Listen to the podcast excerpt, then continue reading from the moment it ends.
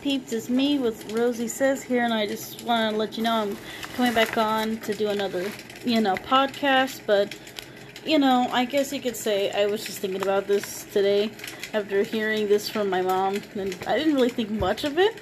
But after scrolling through some Instagram feeds and stuff, I kind of had something just kind of just like, kind of all spur of the moment right now all of a sudden.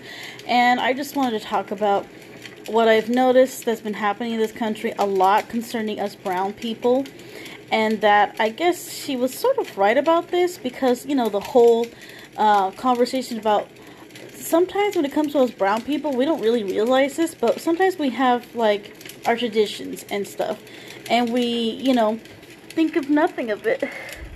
You know, we're like so busy making, you know, money off of selling, you know, our goods such as making great delicious food to our uh, customary type of custom made, you know, jewelry and stuff like that and uh, and other stuff that's associated to our brown people cultures. Doesn't matter what side of the border you're on, you know what I'm talking about. It's like, you know, I'm not sure what it is that what makes white people want to steal, you know, and borrow from another you know, race of people and make something of that of their own and taking away that person's, you know, tradition and background and turning that into like a shop or something and making their own restaurant sometimes about it too. And also I was watching the news this past week and then I found out some white guy is an owner of a shop that's basically a Mexican oriented type of like um, eatery which I thought it was supposed to be a uh, restaurant ran and mostly made for you know the general public to eat it but mostly was ran by hispanic people but that was a shocker. And then i look into my twitter and instagram feeds and then i'm seeing these white people making beaded jewelry and then my mom talked about how for some reason a lot of us hispanic people we make stuff and all of a sudden, you know, the only people are going to supposedly these restaurants are mostly them, she says. And that she sees mostly these white people going to our Hispanic eateries. It's almost like, are, is our food that good? Is it really that good? I mean, really? I mean, there's all kinds of food that's great, but I wouldn't like act so like, oh my god, it's the best food in the world, but I don't know. Anyways, um, I was just talking to her about, you know, today about how I like eating my food. I like eating it in certain ways because I was telling her when I bought my McChicken, I said I waited yesterday because at El Pollo Loco we got mashed potatoes and I found out something since yesterday and today. Mashed potatoes does not taste good with El Pollo Loco's food. It's great they have it, but I feel like it should have been a chicken sandwich with that one, to be fair instead of that chicken tacos I had with my rice and because how I like eating my food, I like eating my Hispanic food the way I eat it. I eat it with mostly rice, beans, and then whatever Hispanic meat that we make. Like for example, I told my mom, well, when we make our Hispanic food, it's mostly like, you know, you have the rice and beans, and then you have either a corn on the cob on the side, grilled and burnt with a delicately brushed corn, basically stock. You know, because that's basically what happens. You boil it, and then, like my dad used to do, he'd boil it and then use the same corn he just boiled and he roasts on the freaking fire while saving the stock and then using the corn husk and making a imaginary pretend brush and then coats the corn cob and then still throw it on there while it burns and that way it has that you know that um, char-boiled taste that goes with that flavor eating corn cob. And i was telling my mom about it and then all of a sudden this conversation of white people stealing our ideas and making a profit of it or you know going to our places a lot and enjoying what we made. It's weird but i would have never thought of that as a problem or an issue. I'm just like, well, maybe it just means they really like our stuff. But after seeing it on Instagram, what they're doing to some of the Native American people and just taking their ideas and making it their own, I'm just like, well, maybe that's kind of suspect. Not trying to be insulting here, but it's like, uh, I don't know what's going on. I'm kind of creeped out by that. I don't know if I should be complimented or insulted. But, anyways, to each their own. And all I gotta say is that I'm grateful at least some people like our stuff, and I guess that's cool. You know, I don't see any problem with it, but maybe to the point of making a profit off of it uh, after our people's heritage and stuff, I would feel like it's a little bit of an issue.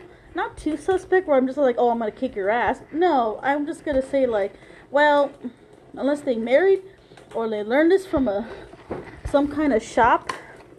Because you know, I was watching last week, and this actually was last Sunday, and there was a segment on extra mansions and millionaires, and apparently they had like a Hispanic type of, um, I guess you could say, a Mexican hotel going on where these rich, you know, celebs go to these really awesome, beautiful hotels where they have these beautiful beach sides, and you could even learn some type of pottery making or some type of like learning stuff. So I don't know if that's why they're doing that and they're taking that back over here and then making a you know business off of that.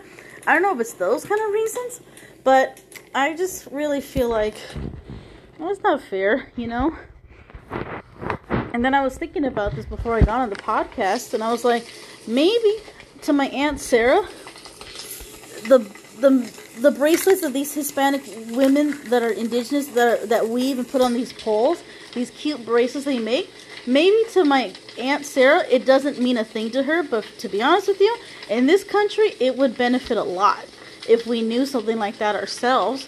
Because I, after seeing these white people, because that's usually the tourists that go down there, mostly people of color that are not the same race as ours, and also that are mostly white in origin that probably buy that stuff. But I would never think they would buy our stuff and then, you know, replicate that and then make that into their own personal business and cost a little bit of a more of a fortune. And I feel like that kind of, in a weird way, kind of rips us off. Like we got the authentic, and then we have the copycat, and it's like the copycat's making more money than the original. So it's like, huh, that kind of sucks. I'm not saying when some people color, and I'm saying black people pointed out that sometimes white people like to hijack or hijack things from other people color. I'm not gonna say they're not lying, but they're really spilling the truth here when they say that people. So I'm not trying to put anyone on the spot here, but white people, I'm watching you guys. I know what you're doing with my stuff that you'll be copying. But anyways, no disrespect, but it kind of got me thinking like, huh, I better be careful. I gotta, I better, you know, if I'm gonna do stuff or anything and create something on my own. Uh, thank God for something called patent pending, because having no patent, people will just like copy in droves and, and go crazy, stuff like that, and make money off of actual people that really made it and it comes from their culture and comes from who they are as a person and then it becomes a ripple effect and then no one's going to know where things come from because we have a bunch of amateurs and then we have the originals and it's like what? But anyways that's my little rant for my suspicions of the caucasity or my suspicions of the caucasian race borrowing stuff from other cultures again but yeah that's just my little bit of a suspicion. Not really much to go off on, but you know, it's it's kind of concerning, but at the same time flattering. Because you know what they say the best form of flattery is basically copying someone. So I don't know. Who knows? It could be that. Not trying to say nothing. Not trying to roast people or throw them under the bus, but you know, you know who you are. Anyways, see you next podcast.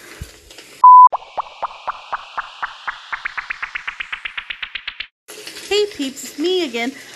Um, Rosy says here, and I just gotta say this. I just had this in my mind since receiving my own stimulus, you know, direct deposit. And all I gotta say is this.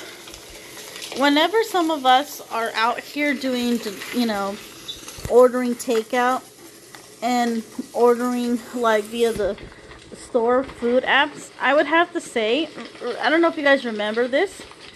Mostly, I was focusing primarily on us people of color to get a check because like like you know not a check but a more of a tip you know when we tip them and stuff and uh, i was hoping that if some of us still continue to do that for our brown and black people who are working right now during these covid times i was hoping and as well as after hearing what the requirements of receiving a stimulus check was for i want to say this on top of that could we please add um the college kids you know, on this too because right now some of them, even if they're added on their parents, you know, as a requirement of being a child, they're actually adults. And it's not like they're actually living with them still for them to be counted, you know, as a dependent on their parents' you know, taxes and stuff. You know, that's only if they actually live at home. You you know, it would make sense for them not to receive that six hundred dollars themselves. But I have to feel, you know, I have a feeling, you know, since it's impossible for us to do anything about this, I was thinking through our deli- these delivery apps. Whenever we tip and we see a college kid, we could just, you know, at least make two to three dollars, like on a bump, maybe for them too. Besides people of color who are working you know, with these delivery services. I, I'm just saying, if we could just try. I, I mean, at least, you know, if you see a Hispanic or black person or other people of color that earn less, I would just say, you know, like two to three dollars should be enough to bump up. And I would say apply that, but for college kids, so that way they get something too. Because I feel like, you know, it's not fair that the stimulus check is you know excluding undocumented people as well as they're excluding you know these college kids because most of their money already went to their tuition and books and you know what does that leave them they're still stuck on their own paying gas rent and food and you know anything else they have to pay even their phone bill because that's their only way to the world and also their only way to you know use this, you know, delivery apps and service. And I was just hoping that that we could try at least, you know, two to three dollars is not much.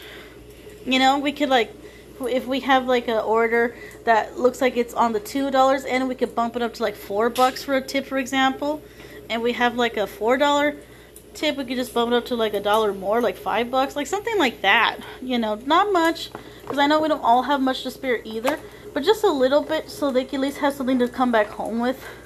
Because after hearing that they're part of the exclusion as well as undocumented people, I feel like there's something wrong with that picture, you know.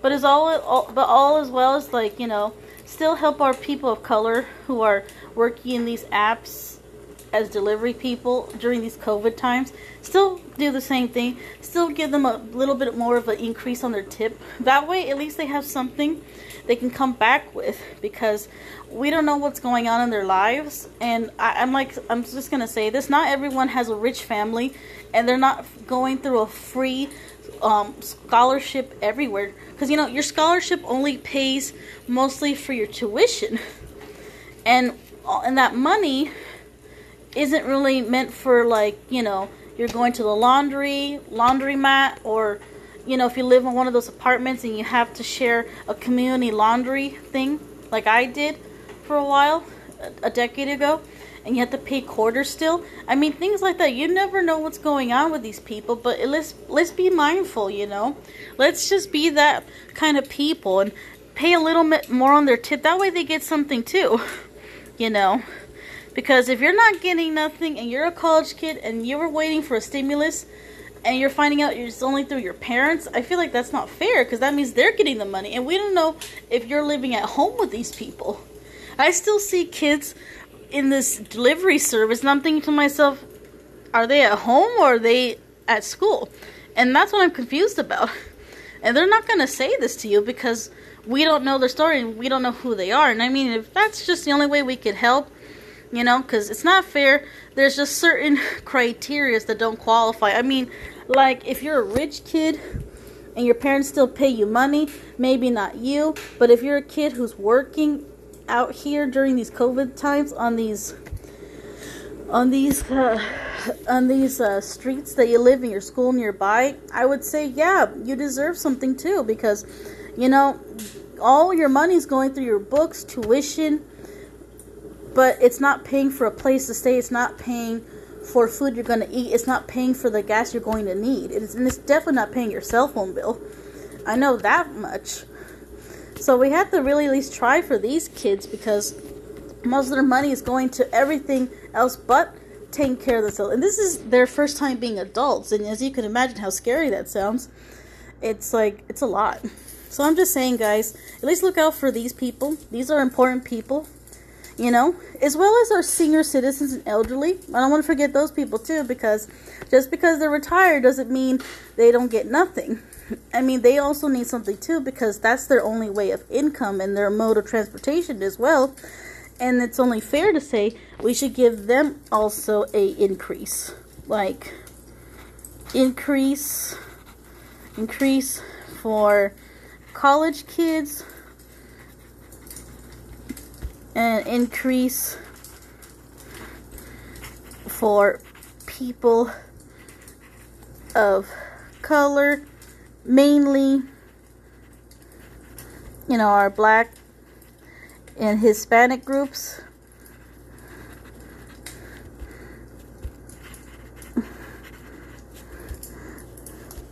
Basically, brown people in general and black people in general.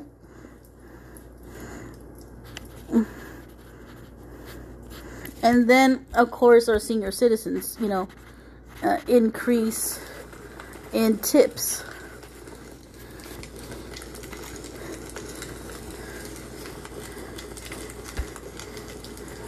you know because it would really it would really help these kids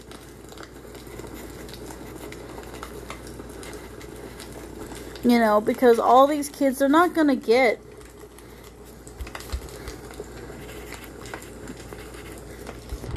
not going to get anything and also the minority group mainly of black and hispanic um, latino brown people they're not going to get much either. So, and they're really exposing themselves out there. And then, of course, our senior citizens because they don't have a job anymore. So, that's something to think about, people.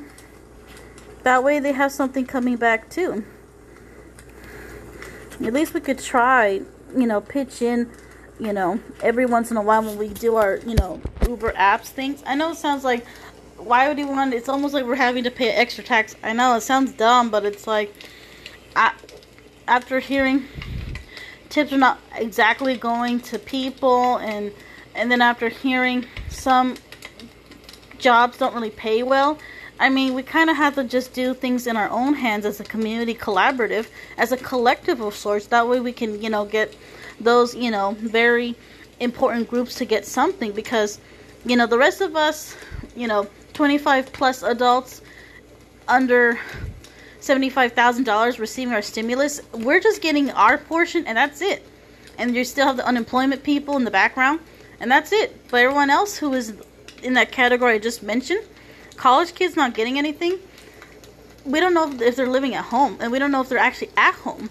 And we don't know if, if those parents are probably defrauding the state that they're from, saying that they claim as, independent, as a, a dependent when really, are they actually paying for their um, you know, apartment? Are they paying for their car for their kids? Are they paying for all that stuff too? Because maybe they're just paying the tuition portion and that's it. But it's like, come on, you know, let's be real. Are they living you at, uh, living at home with you? Because some of them, I thought the news was making a noise about was they were worried about exposure of coronavirus if the kids move back in with their parents after being in person in college, you know. So that's just kind of my concern. But anyways, that's all I got to say about this, guys. I'll talk more about this in the coming days if it's necessary or not. I just wanted to say, you know, that's kind of what I thought about, you know, for this uh, stimulus uh, fiasco. So, yeah, there it is. And see you next podcast, peeps.